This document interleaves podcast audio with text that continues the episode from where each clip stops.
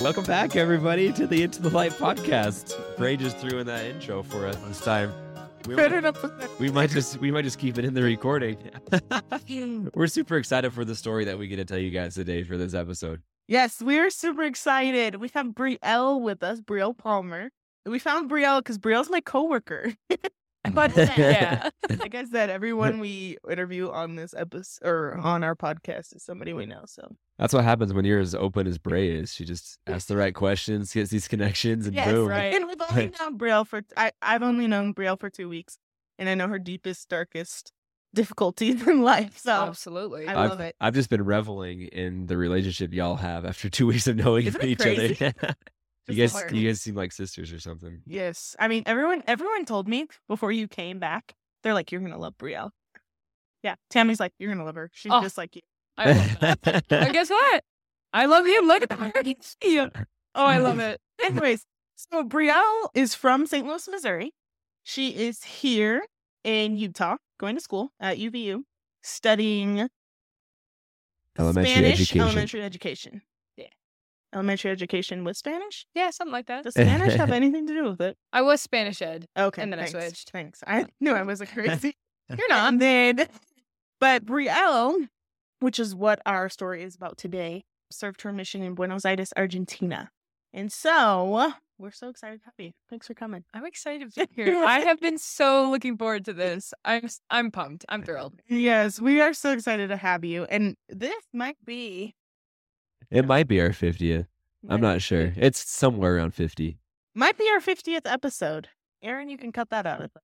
But- so thanks for staying with us for 50 episodes. If you just started with our last 48, 47 episodes, we love you. Stay tuned for this awesome story. Let's go. All right. We usually start all of our conversations with people with kind of how you grew up and how the gospel was in your home, not in your home, your parents were active, that kind of thing. Yeah. Okay, that's a great place to start. I came I come from a, a very strong family. They they are very active. They they honor their covenants. They they do the things that they know they should do to become more like the savior. And I I have to give my dad some credit. He came from a home that was not that way. A pretty broken home. He was the oldest only son for the while for a while and he actually became more active in the church. He got baptized when he was eight, but his, him and his mom moved from Oregon to Nevada and um, stopped going to church. Mm. And I just remember my mom sharing that my that her dad was the like worked with the high school baseball team, and my dad played baseball. And it just so happened that my grandpa, my mom's dad, was also a member of the state presidency and Oh, saw these records come in and said, "We we need to help these these people get them back." And so my grandpa played a very big role in my dad's activity today. I give, I think he as well gives every credit to to my grandpa that it's because of his persistence and his love that got him to to be an active member and then turn around and like pretty short time after getting active again submitted mission papers which was like Oh, wow. absolutely bonkers but yeah so that's kind of more of my parents story but they they are they love the lord and i just admire that and just were very wanted us to to know how important the gospel was in our lives and made sure to show and point out those blessings and those miracles we would see every day Kind of pre you, were you like pretty, or were you just kind of like, were you pretty spiritual when you were growing up, or how was that journey for you? I felt like it was, I don't want to say I was ignorant, but it just was like, why wouldn't I? Like this, all, all of these things that, that come, my parents have helped me realize like this is the Lord's hand in our life. This blessing came from this. And Mm. seeing that connection, I just automatically knew that like this is the answer. I don't want my life to be so much harder because I don't have this. Interesting. In fact, my patriarchal blessing just talks briefly about like the gift of faith that I have. So I just, I don't know. I've just Never called, really. I've never I've never had a reason to doubt. I've had my trials for sure and I'll talk about that too, but never enough reason to say church is not for me. Did did you you grew up in Missouri, right? Yeah, well, so I I was actually born in Orem. My dad was at BYU. My mom was actually working at the eye center we're at right now. She was an optician with Lisa and it was so awesome. So so like Dr. awesome. Frank Edmonds held me as a baby. Oh. Like so fun. Anyway, so they were working, and I was born here in Orem, and then my dad did his double master at MIT, so we moved to Boston and internships, things like that. We moved around for a bit. We lived in. Then my dad got his first job in Alabama, Hmm. and that's where we were there. We were there for a couple years, and then we moved to Missouri in 2009, and we've been there since. So So you were like 10. yeah, I was nine or 10. And, and so most of my childhood memories are from Alabama or Missouri, but I call Missouri home. Got So, it. Yeah. Was was your testimony growing up? Was it based on kind of the logic of the gospel, or do you feel like you had spiritual experiences that helped develop what your testimony was or became? I think, especially pre mission, it was just very logical. Mhm. Like, I understand the doctrine of Christ, like, very simple faith, Mm-hmm. you know, repentance, baptism, confirmation, gift of the Holy Ghost, endure to the And end. it Like all makes simple. sense, it right? all makes sense. Yeah. Right. Exactly. It's just very straightforward A B C D. Like why would I doubt that? Mm-hmm. That there is a perfect plan that is set in place. Like, duh. Was kind of my attitude. Interesting. So you get to elementary school, you're in Missouri. Mhm. Uh, and then high school. How was how was your spiritual journey in high school? I felt like there were a couple more spiritual experiences. I got my patriarchal blessing my junior year of high school. Started seriously like honing in on mission prep classes, things like that. So you wanted to serve a mission? Yeah, it like from a young age, I was like, I am going. Like yeah. I heard of a a young woman in my ward, and she's like, "Yeah, I want to go on a mission." And then she went to college and got married, and I was like, "I don't want that. I want to go. I have to go." So I just made it an absolute effort. I was like, "Lord, I'm go- I want to serve," and and I mean, in the scriptures, He promises those that have the desire to serve will serve. And so I was like, Mhm. "Yep, me check, Yeah. nailed it." That's awesome. And of course, a blessing mentioned a mission, and I was like, "Could be a senior mission, maybe this one, but I'm counting it as this one. I'm going." Yeah. So. Did you like? Was it ever expected from you to serve a mission, or that's like just what you wanted to do? Like, did your parents? That's a good question. I think I uh, I never felt the put like I don't think I gave them room to push a mission because I was so gung ho Yeah. about it. you wanted to I think if anything, my mom was like, "Oh, but like you know, it's optional." You know, like being the first daughter, I'm the oldest of four. I think my mom was like, "I mean, I love that you want to serve, but like, it's really okay if you just want to like go to school or like stay." Uh, I don't know. She she just loved having me around, and I love being with my mom. Absolutely love her to death. But I was like, I need to go on a mission. Like blessings will come when I serve. So yeah, no no major push, which was I think a big factor in my decision to serve as well. Okay. That's- Awesome. That's awesome. Well, should we dive into? Yeah, I was gonna ask how like graduating high school and then getting to like the whole mission papers thing. Like, how is that process?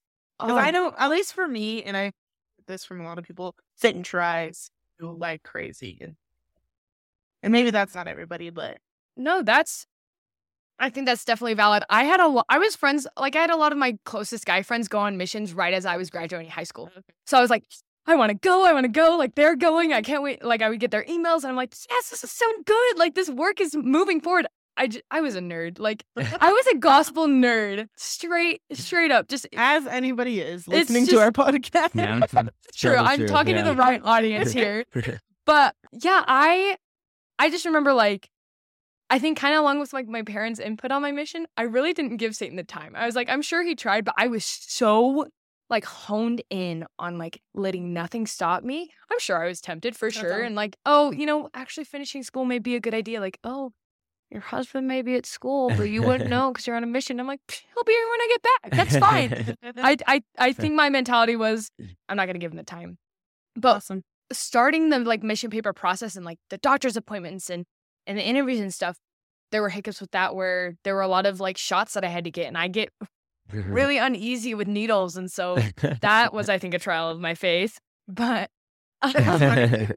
just like those things and and planning and then even when I got my mission call there were hiccups where I had to get I had to push my report date back and Got things it. like that. And I got my mission paper a lot sooner than I anticipated. So I had to wait a while to open it. Got- but a bunch of other things that Satan really tried to get at. But I was like, I'm not going to give you the time. Yeah. Sorry. Just laser focus. That's it was good. it was frightening. Like if you ask my family, like like yeah, really, you could finish at BYU Idaho and graduate. I'm like, no, no, school will be there when I get back. So I w- I had planned it out too. I was like, okay, four months to the day that I turn 19.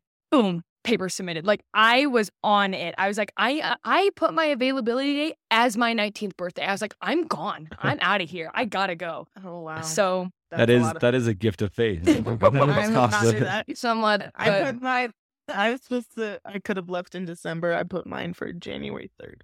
That a girl. Dude, I could have left in May and I put mine for August. Hey, That's mm, it. you So go. how was it when you got the call that you were going to go to Argentina? oh, I cried. I I lost it because I was like Were you scared? What was Oh, your emotion? petrified. Oh, yeah. Because I submitted my papers and I remember going through this part with my mom. I submitted my papers and I said, it asked if you have any language experience. And I was like, high school. Like that was the option. Yeah. And it says, would you want to serve a, like language speaking? And I was like, English, no. No way. Like I'm not no way. I- I was like almost as gung ho as I was about serving a mission. I was almost that gung ho about serving English speaking. you can Like, just see I, like a general authority looking through your papers like she This- doesn't want to speak Spanish, but we've He- got a surprise for I'm her. sure. I, I guarantee you, it was David A. Bednar, and he said, "Bet." Like he, just- he was like, "No, we're not even putting up with that." So no. I just remember reading it. So I actually did a, a church history study tour through BYU. I put my papers in the first week of, or the last week of March. That was like four months till July. I was like, that is the day. March 27th, they were in. Mhm. Put them in. And they said at this point, they were doing them online and they said four to six weeks that you'll get your call. And I was like, sweet, I'm straight vibing. Mhm. When I get my call, I'll be on a church history study tour. And I had talked with the professors and they said I could open my call in the Nauvoo 70s Hall, which is considered the first MTC. And my parents were going to drive up to watch so me cool. watch me open it, right? And I was like, I'm not going to open it without my family. So I was like extremely motivated to not open it for the first four weeks of this trip. Well, I got it the day before we left and I was like, what do I do? So I was like, I would. It was like in two and a half weeks. So I I panicked. I was curling my hair with my mom in the other room, and I just distinctly remember, Mom, I got the text. I can't open it. You have to uh, like just freaking out because I'm like, what do I do? Luckily, my dad was my bishop, so he could like go in and accept the call for me and all that stuff. But I was just like, oh my gosh, freaking out. So opening it, I was I I had it and it's like, all right, dear Sister Palmer, and this is the old one too. So it's like, you're hereby called to serve as a missionary for the Church of Jesus Christ of Latter-day Saints. You're assigned to labor. Sobbing, absolute sobbing. So I was like, I don't know how to pronounce this, and it's not even a state. What do I do? Like freaking out. And I was like, Argentinos, Buenos Aires, our West Mission, like freaking out. And everyone's like, "Stop." and I was like, no. Anyway, so I was like, well, this is odd because I just felt so strongly. Not even that I wanted to serve, but like, oh, I'm going to serve in the States. Like, it just Mhm. felt right. Anyway. And then they're like, Argentina. And I was like, all right, well, if the Lord says so, that's fine. Okay, I'll make it. I'll be fine. It's awesome. that faith Yeah. is awesome. I love it. Not that early. So there you you get ready. You go on your little aren't you a church history like nut too? Oh, absolutely. You're growing up in St. Louis, I feel like you have to be. Oh, yeah.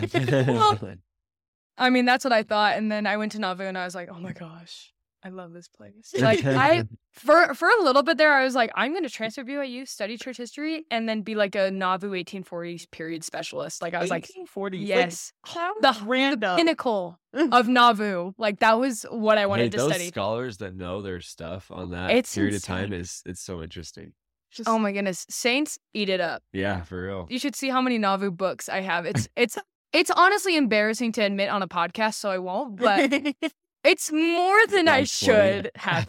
I uh, no comment. no comment. I love it. Good boy. Dang. So how was how was the mission experience like getting into the field? I Yeah. was I was super blessed. I had a super great MTC companion. She was incredible. Seriously, my saving grace. And you went to the MTC in Argentina. I went to the MTC in Mexico. The Argentina one had already closed actually. So, yeah. Mexico MTC was definitely a trial of my faith in its own because everyone else in my district seemed at one level or another very comfortable with Spanish. And I was like, I know como That- se llama. Like that's So that's hard, the extent of my Spanish. And my companion was actually from Chihuahua, Mexico. Oh. So I was oh. like, oh my goodness. But she was so, oh, she was so kind. She just was so patient with me and encouraging, would leave me sticky note, like just absolute saint. Like Aw. she she taught me from the get go how to be a good companion. oh, And I'm like eternally grateful for to her for that. But that's awesome. we get to the field. We were going to the same mission too. So that was super nice to be able to see a familiar face Mhm. in the mission. So we get there, we travel, you know, Mexico and Argentina, nightmare. It's like 12 to 14 hours of just sitting on a plane. It was brutal. Get to Argentina at like two in the morning, get to the mission office, and I am freaking out because I'm like, I'm going to get a Latina trainer. I'm to get a Latina trainer. Just freaking out. And I was like, no, like the Lord is in the details. He knows what I can handle. And if I can't handle, he can. And that's the beauty of it. So I get a companion from Riverton, Utah, and I was like, oh yeah, he knows me. He knows my limits. so he, anyway, so my mission president says, oh, you're with Hermana Melton. And I was like, awesome. So I was with her for two weeks, and she, again, so patient and just encouraging me to try and, and do my best. And I was alive and thriving. Life's good. And that just really kickstarted my experience as a missionary in Argentina. Just um, the members love you and they want to help you and they know that you're learning another language and that it's hard. And they were Yeah. just they were so kind and just so patient. So I've had just- multiple friends serve in Argentina and they loved it. I just absolutely it's loved it's it. really Food is. mm. don't even get me started. on- Like the That's like its own like- category. You can make a whole podcast just about Argentine food. Like Maybe the- I'll do the that. Italian influence of Argentine food, like that's so cool. It's so far, I served in Orem, but there's so many, so many Argentinians here, Oh and yeah. they like wanted to give us the Argentinian experience. yeah. So I got it multiple times. yeah. And it was sick. Uh did you have like asado? Did I? That was like every Argentinian house I went to. Good. Or or milanesa. Mm-hmm. Empanada. Your. Sorry, I'm just gonna pass away. That food was so good. Mm. Sunday afternoon. My stomach's ground. Sorry. Oh, Just kidding. but yeah, just like I really loved it. It took me a minute to feel comfortable with the language, which I think is the case with any missionary Yeah. trying to learn a language. But once I did, I felt like I was on the top of the world. I was Mhm. like, I I have the savior, I have my efforts, and honestly, that's all he asks of me. And so we're fine. That's awesome. Yeah. So then, when did the incident happen? How soon into your mission? Okay, so I was about a month out of training, and Out I of training. and I was training another missionary, another sister missionary. Are you talking like six weeks or twelve weeks? It was a twelve week training. So Okay. I was I was You're- in You're like yeah. three transfers in. yeah. This is this is my third transfer. Cool. So so a little backstory on my transfers. So I was with her, my first trainer for two weeks. She got emergency transferred to a different area. I got a Uruguayan. Difficult Spanish. Moment of silence for that experience. with her for about a month till the rest of the transfer. Then I get with another companion. I get a trainer. Well, it was a week after transfer, so I was with her for. Let me count. Five weeks. That was that was a, a good time. I get with an American named Hermana Christensen for the rest of that transfer, so about five weeks as well. And then at the transfer, my first week out of training, they say you're going to go be with two Mexican hermanas in this other city, and they were like the sister training leaders, and I was like, oh, awesome. I don't know what I'm doing still. Anyway, so I was with them for a week. And so a week into the transfer, I get a they call and they're like, Hey, where's Hermana Palmer? And and they put me on the phone, like, Hey Hermana, do you want to train? And I was like, sorry. What? like- Luckily one the one who was telling me this is American, so he's speaking in English and he's I said, Good one. That's hilarious. He's like, No, no, seriously, like pack your things. You're training in eh, like in city center. See you in six hours. And I was like, Oh. So I'm a week out of my training. I don't know Spanish still, and I'm training another American. That's. And we're whitewashing an area. So we're like, they're wiping it. They're not giving, it was elders, so they're putting hermanas in this area. And wasn't this the first time that Hermanas was in this area? Yeah. And they put a trainee. Yeah, they, so like years and years, this, it was in the city called Merlo, and it's typically a more, lovingly put, a little more on the dangerous side. A Little you know. ghetto. A little ghetto. I mean, the place that we were at wasn't super ghetto, but Mhm. you know. But they were like, we think it's safe enough for Hermanas. Like, we we think we need Hermana influence here again. And I was like, sweet. So we go, we get the the area book because it was like the binders, and we get in, we're looking through, and we're like, oh, look at all this work we're gonna do. This is great. We're so excited. So we get to the area, we start just hit the ground running, and it was probably the best first four weeks of the transfer I'd ever had in my mission. Like Mm. I had never, looking back at my mission in, in total, I had never worked harder and worn out my shoes as much or given my all to any part of my mission except for those three weeks. Like that, I can confidently say, like, I gave every effort to the Lord in Mhm. that. And it's just like, oh, so fun. It was so good. But yeah. So how was your trainee? Was she? Oh, love her to pieces. Shout out to Hermana Williams. She's a crackhead. I love her to pieces. She's from Indiana. Her dad is actually now the president of Utah Tech. Oh, so they that's live in. St. George, but her husband is studying at BYU, Idaho.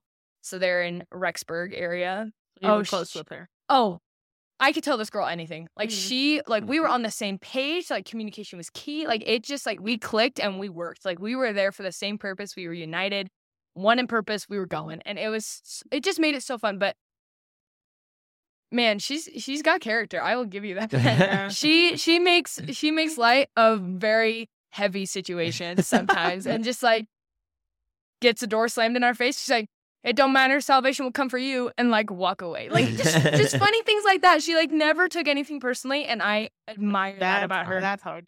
It- it is. Real. I have no idea how she acquired that gift, but I'm like, can you share some of that? it's she's incredible. So she just knows how to make light of very hard situations and to to be looking on the bright side of things in a very fun, fun way. That's awesome.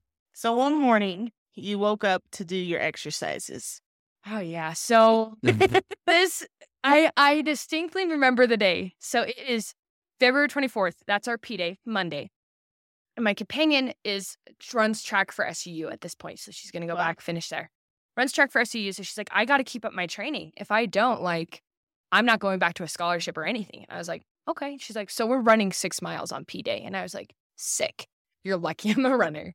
so we run and I actually tripped and fell. And in Argentina, a lot of the sidewalk is like pebbles and shards of glass and like really nasty things. So I tripped and like absolutely ate it and have this huge gash on my knee. So it hurt pretty bad. So go home, clean it up. End of our P day, we stay in because it's Mardi Gras. Nope, not Mardi Gras. What is it called? Carnival. My goodness, Mardi Gras is yeah. Pro- Mardi Gras is American. It's very American. Anyway, Carnival. And so even though it's like super Brazilian, it seeps down into Uruguay and, and Argentina. So our mission president was like, end of P day, stay in, do your weekly planning. So we're planning. We're getting ready for the week. Next Monday or next Tuesday, that following day, February 25th, we get up and we go on our run and it's a little shorter, but my mission, our mission nurse, who's the mission president's wife, said, Hey, I don't want you running until we figure out what's going on with your knee because it just hurt. It hurt bad.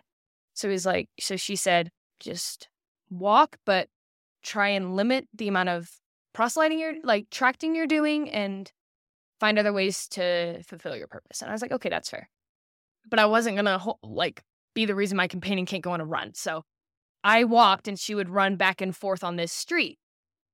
So that was our plan. We go out and, you know, leave the door, lock the gate, and we start we start heading to this place where we normally run and we go to this park and we stretch and then we come back. So we're well, I'm walking, she's running back and forth, and you know we're just doing our thing. And around the corner, we live on this block. At the end of the block, these these motorcyclists come around the corner, and they have like these nice bikes, and there's probably like three to four guys on each of these bikes, and there's two of them, two bikes, so probably t- in total like six to eight guys on these two bikes. So I have no idea how they fit that many people on there, but It's the same in the Philippines. I was gonna say- totally get it. I don't know how you do it, but you do it, and Yeah. it, it clearly is functional. they're so close. They're they're close. yeah, they're like probably cousins or something. you know. Anyway, they they come down the street and it's six forty in the morning, and we are in South America, so no one should be awake at this point, right? So I'm like, what are these muchachos doing? Like, who do they think they are? And they pull into this driveway, and my companion's probably like a yard from them. And her, she told me after that her thought was, oh, they live there, that this is their driveway, so I'll just go around them. Anyway, they cut her off. And the guy, she go, starts going around them, and the guy on the last bike pulls out a silver pistol and like start, has it pointed at her, probably like a foot from her face. And I see this, and I don't think my brain registered it because I was like, "What's he doing? What the junk? Like, what's happening here?" Like, c- bu- oblivious, like absolutely just clueless. Oh. So she starts screaming, serpentining in the street, and like hands are up, and she's like, uh, Uh, like just ballistic, running back towards me. And I think in the flight or the fight or flight mode, I freeze a hundred percent, and I just was like, "Oh my gosh." I, I thought it was a bad nightmare for a minute. Anyway, so I'm just sitting there and the bikes start following my companion down the street.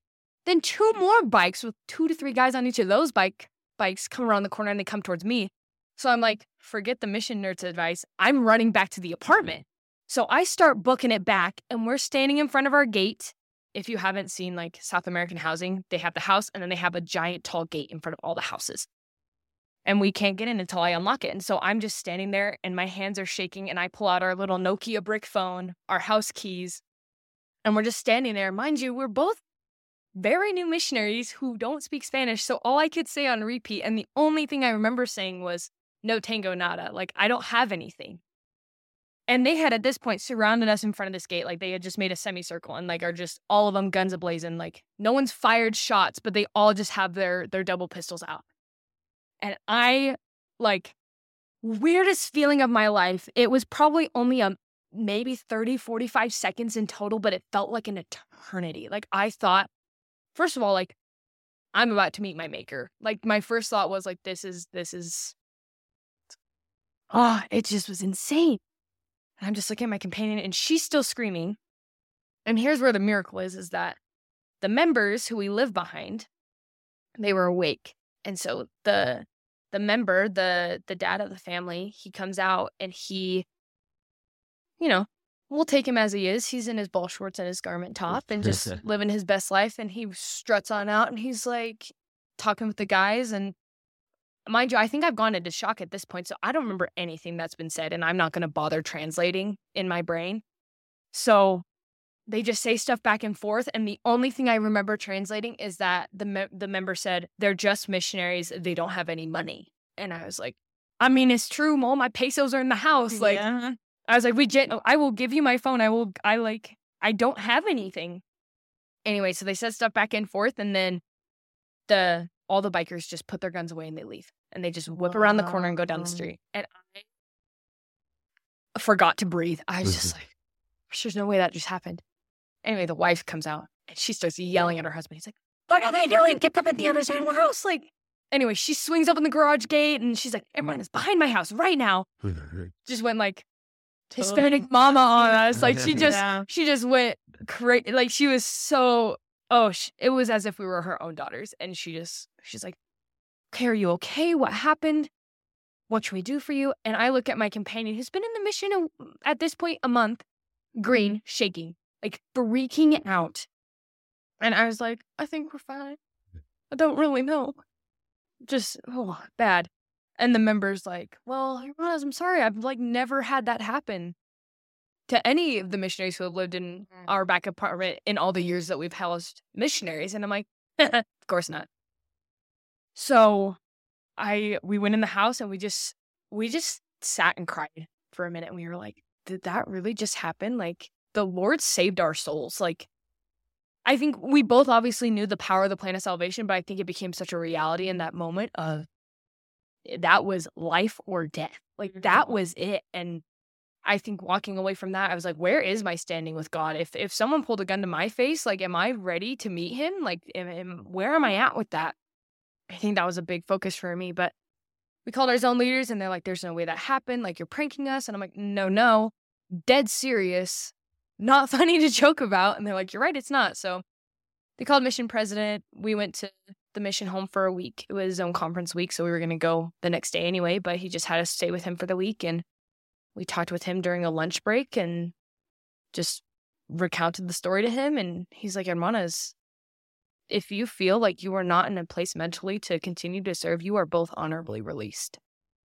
And I think that's also when it clicked for me like, this is like, this is a serious thing. This isn't something I can brush off and say, oh, like, no big deal.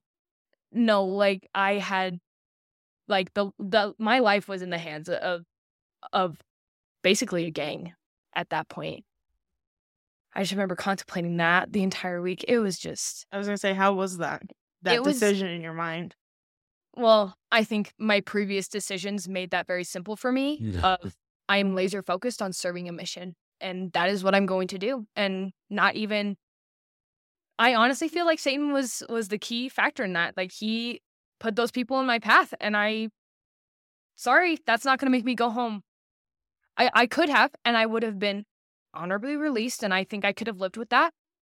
But I promised the Lord that I would serve. And until I was physically harmed or physically put in a place where I cannot function, I wasn't going to back out on that promise. Yeah.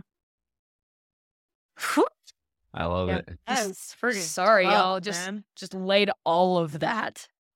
Cool. Okay, I got something. Did you First of all, how did that because I remember talking with you before you said the week in the mission president's house you just like were going through so many things in your mind. Oh, And at this point, did you tell your parents yet? so after this talk with my mission president, I asked him, I was like, President, I genuinely don't know if I should tell specifically my mom. Mhm. I feel like my dad could have handled it. I was worried about my mom. Yeah. And I was like, should I tell my parents? He goes, Oh, absolutely. You're going to go take 20 minutes and you're calling them right now. And I was like, But President, it's a Wednesday. Yeah. And he's like, I'm, like, I'm sorry. Bummer. Anyway, so I just remember telling my dad first. My dad was boarding a plane for a business trip, and my mom was in her bedroom, I think folding laundry or something. And I remember calling my mom first. Already have tears streaming down my face. Mind you, I haven't slept since this incident happened. I didn't sleep at all Tuesday night, Wednesday in the mission home. Like, I did not sleep for a week. I maybe got in total five hours of sleep that week. It was brutal and cried probably more than I have in my life. Like, insane dysfunction happening.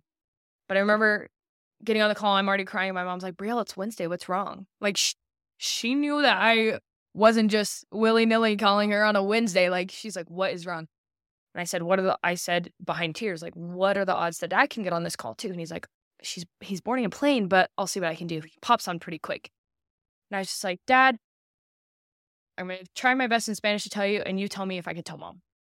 Anyway, so I, I do my best, and he's like, no, just tell mom.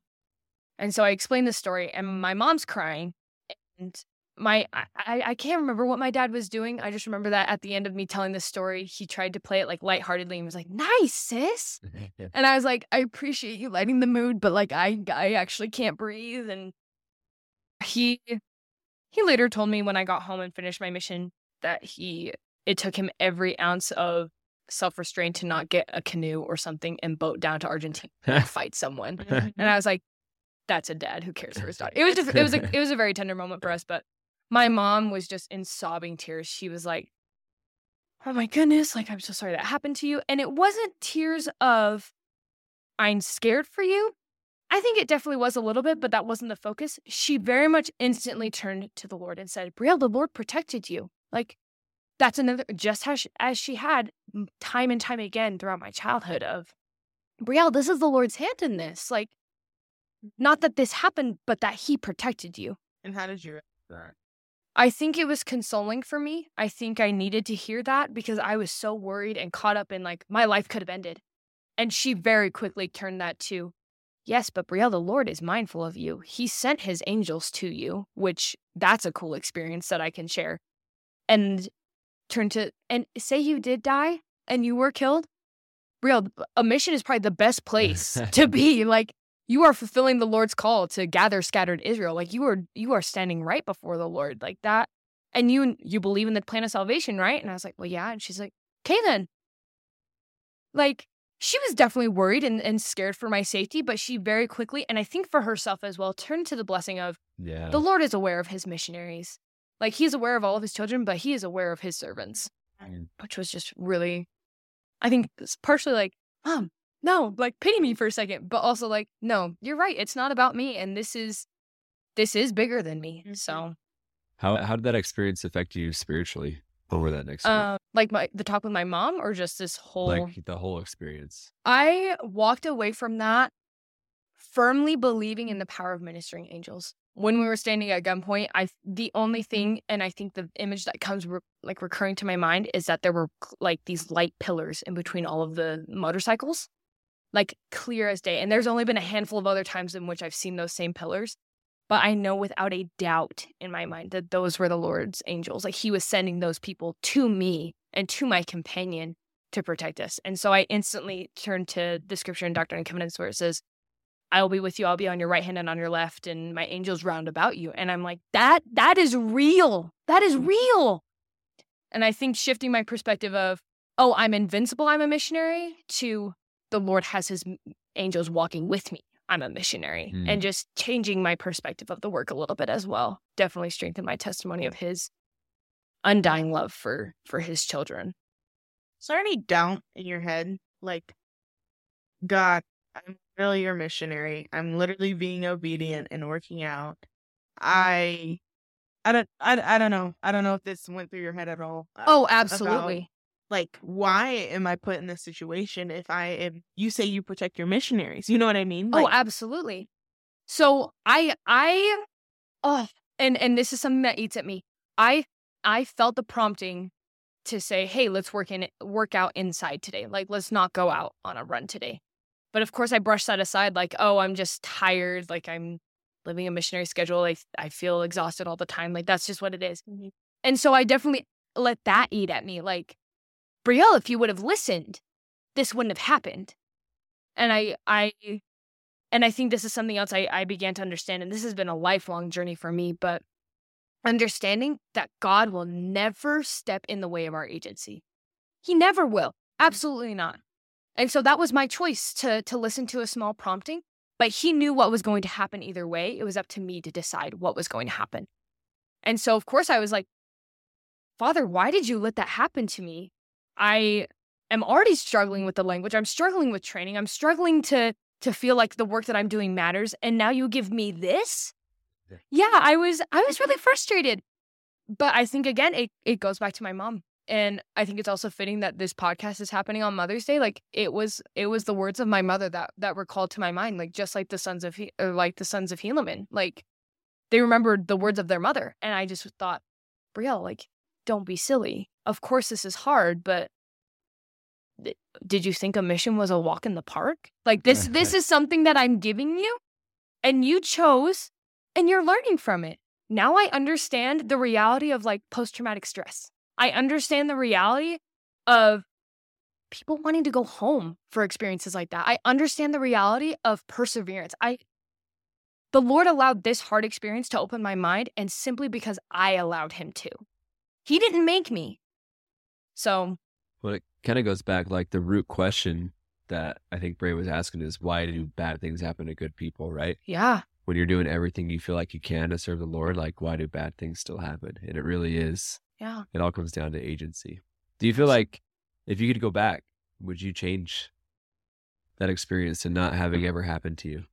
That's a really tough question because of course my natural response is oh absolutely I would never wish that upon myself yeah. or my companion like yeah. and I think I took it a little harder than my companion she had I don't know growing up I didn't watch a lot of cop shows I didn't see a lot of guns I I don't know she grew up hunting and like watching cop shows with her family and and this was just a new realm for me and so naturally, I would say, so absolutely. The experience of guns was very new for you. Yeah. Okay. Oh, absolutely. And, and I know it's not that I don't think people don't have them, but I just, I had never handled one before my mission. And so seeing one, and I was like, I'm not supposed to be on this side of the weapon. Yeah. That's the one rule I do know. I, I really struggle with that. So, yeah. Did I kind of lost my train of thought. No, there. so would you, would you?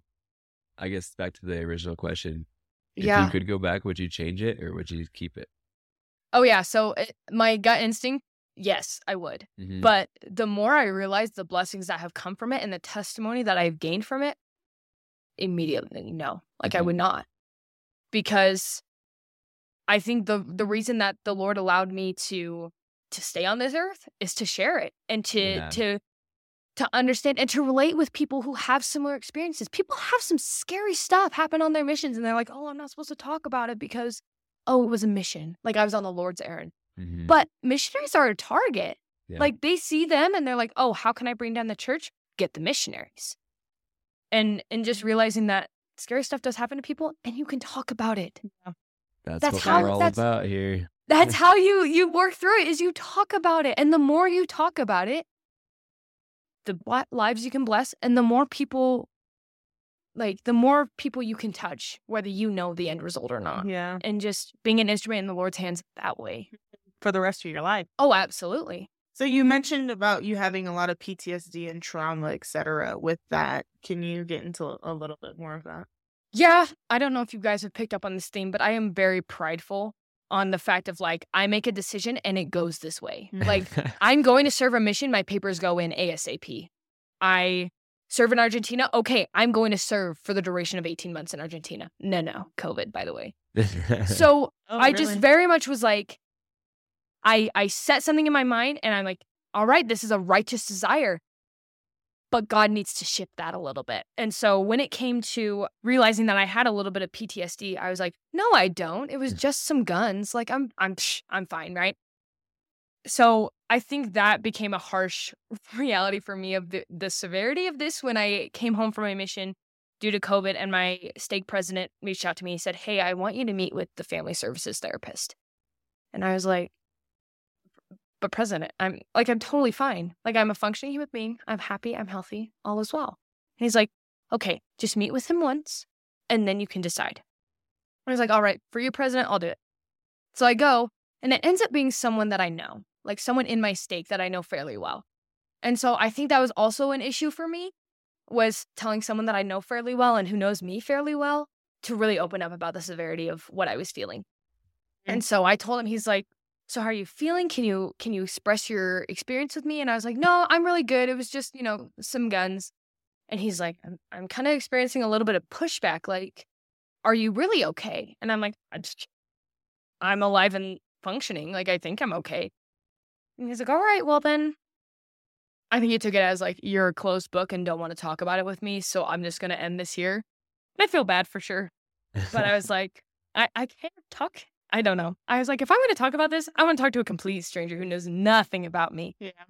So I just, and I'm sure I could have said something about it, but I just left it. And he's like, all right, just let me know if you want to have another chat. And I was like, okay, I'll do that. And so I said, check, president, I did it. We're done.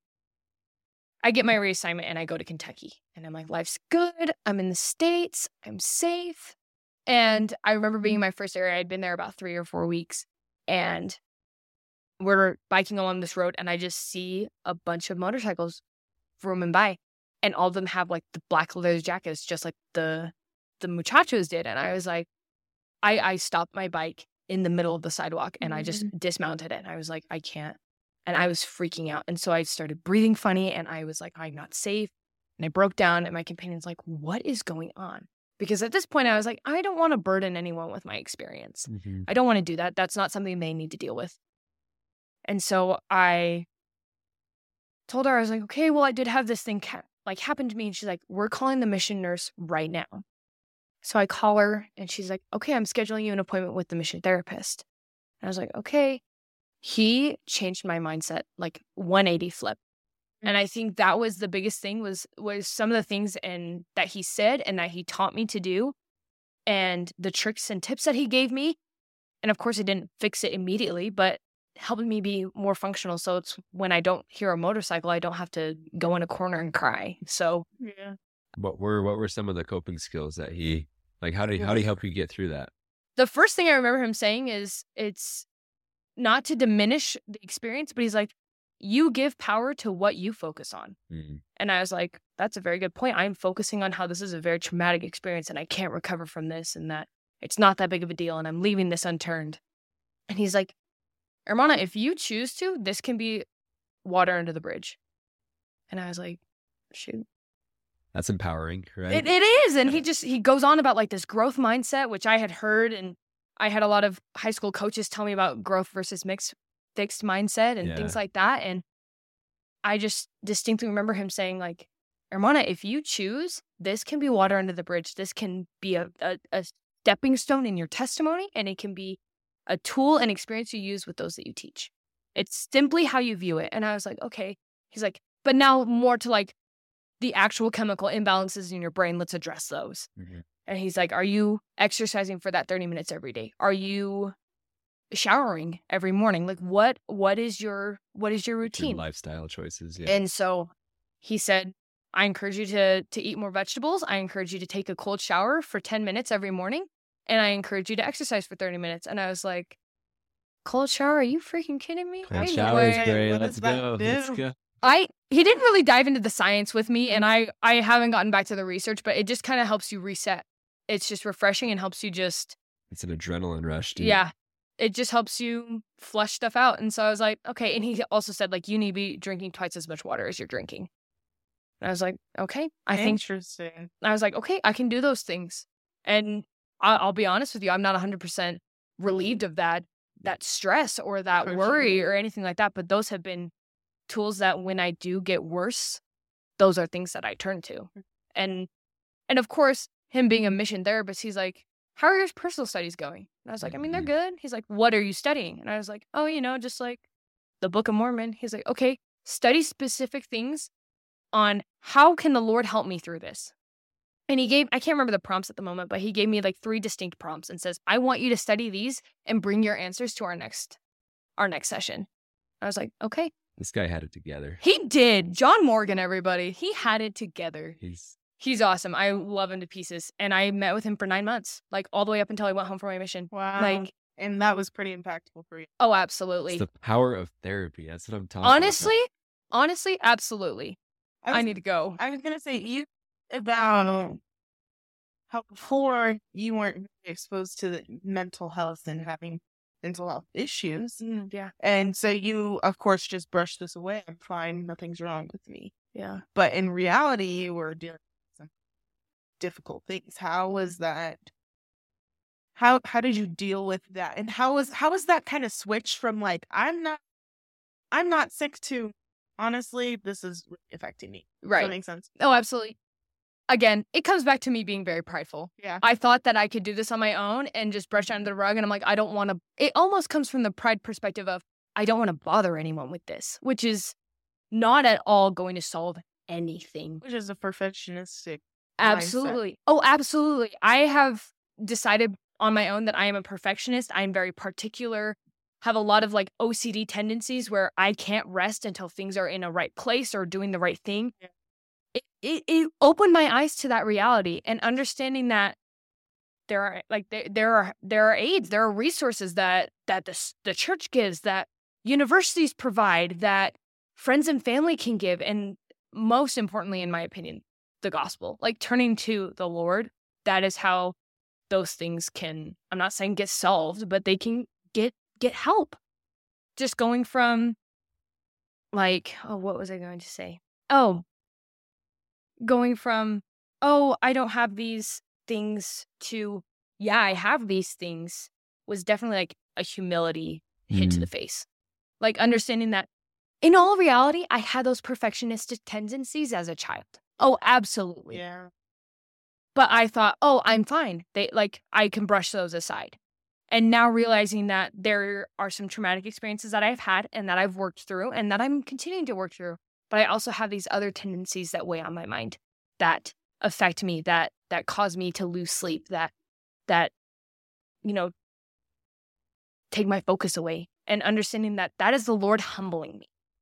He needs me to quit saying, "Oh, I'm fine, I can brush this aside," to oh no you're in a fallen state. Like you are human. You are not you are not jesus. Get over it. Get over the fact of ever becoming perfect in this life and realize that i'm here to refine and sanctify you and this is a step That's That is so powerful.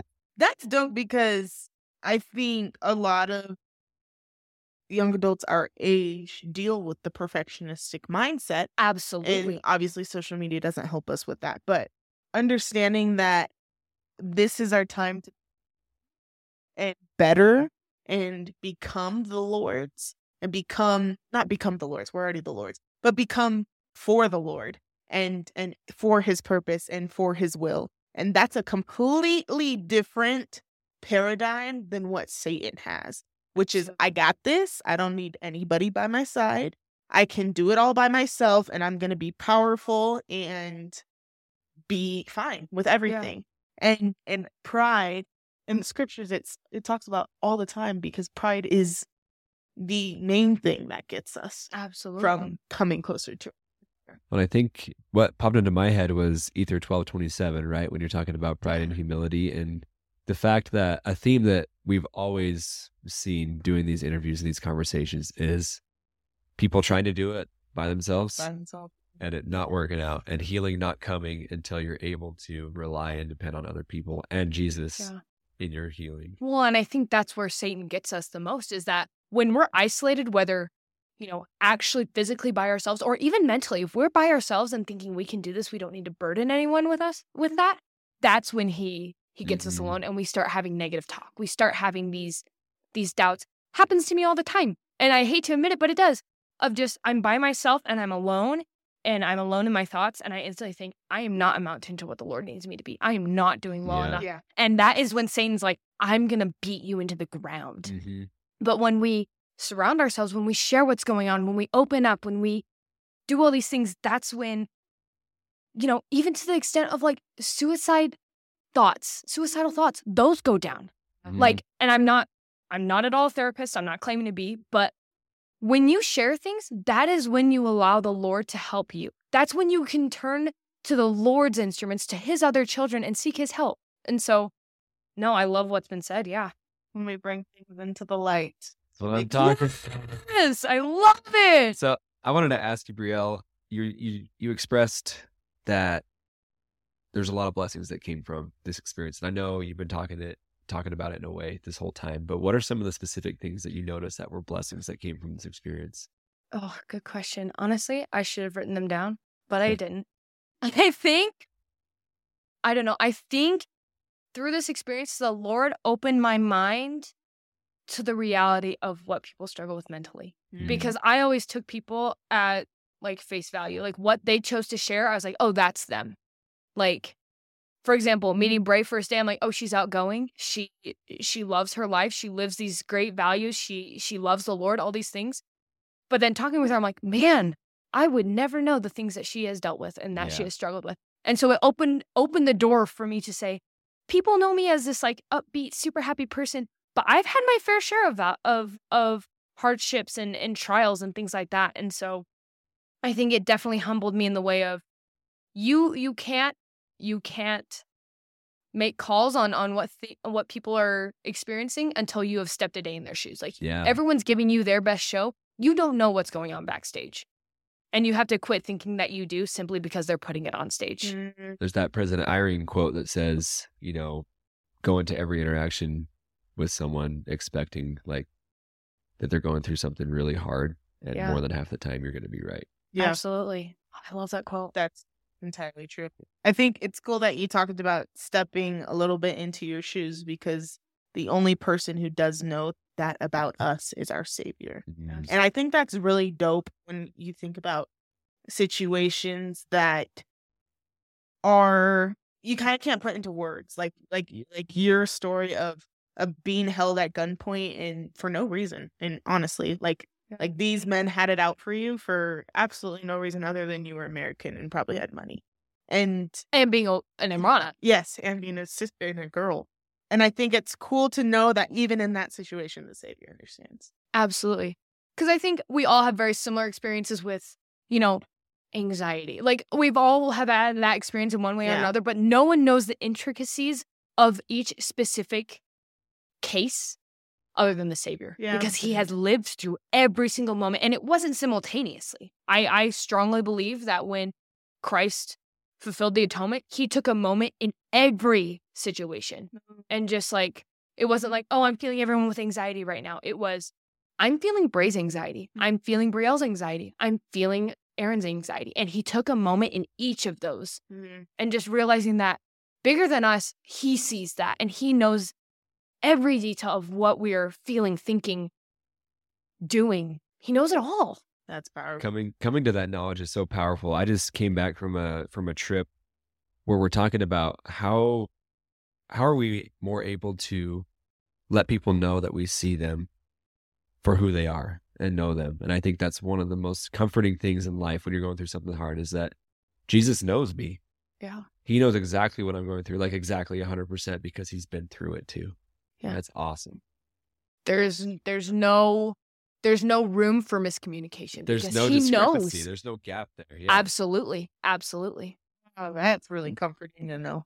Yeah. Shall we end with our last question? yeah, let's Okay. say So, last question we ask every single one of our guests this, but from your experience being in a very unsafe situation, what would be one thing that you would like to bring into the light to our listeners, to yourself, to anybody who's listening to this? That's a really good question. I this love could be about anything that you've experienced. Yeah, yeah. This could be your emotions that you felt afterwards, or the therapy that you went through, or I don't know. I I honestly and, and I think this has been a theme ever since my mission of just no one will judge you for sharing what you share. Mm. At least no one should. If you feel so inclined to share an experience, please share it. If it's something that's personal and you need to talk about, get with a therapist, get with a trusted friend. Be open because that's when we can like it helps others to fulfill what Christ has asked them to do, to mourn with those that mourn, to suffer with those that suffer, to to comfort those who stand in need of comfort. When we take the time to listen, that is when people are going to be able to open up and share these concerns, share what they're experiencing. We can learn from one another. Yeah. And that's how we become these refined, sanctified disciples of Jesus Christ when we simply listen. That's awesome. Hey, Yes. Like give a standing ovation to that. no, no. That's okay. all about here. So that's We've heard that answer in different ways, probably forty times now. Yeah. Like, like legit. Like, and, and being open about it. Yet we're all still very. Yeah. we're all you know, still we're all still trying. Yeah, Like, because here's the thing: we're like our our mortal journey is yes to return to be with our heavenly Father, but to become like Christ, right?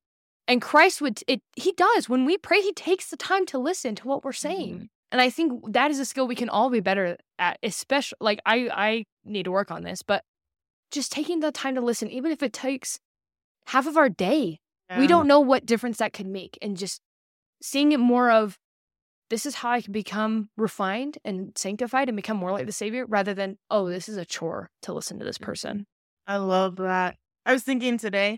I feel like having this podcast has really helped me with that. Uh, like, like listening to other people's stories and empathizing and mourning and understanding. Like, wow, people are awesome, and you're awesome, Yeah. Brielle. Absolutely. No, For you, real. you guys are incredible. Thank you for ha- for coming on. I guess for real. Thank you so much. Thanks much. for what you're doing. I mean, being, I've been listening for the last couple weeks ever since Bray mentioned it, and I was like, yep.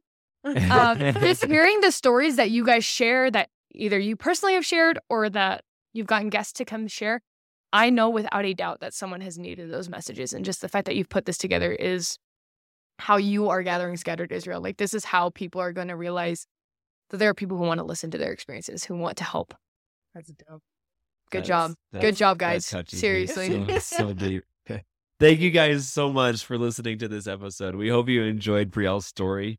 And Brielle, do you want Instagram followers? yeah, throw them out. What's your handle? Brielle Palmer 24. Go shoot Brielle a follow Yes. on Instagram. and we'll tag her in the show notes and in the Instagram reels.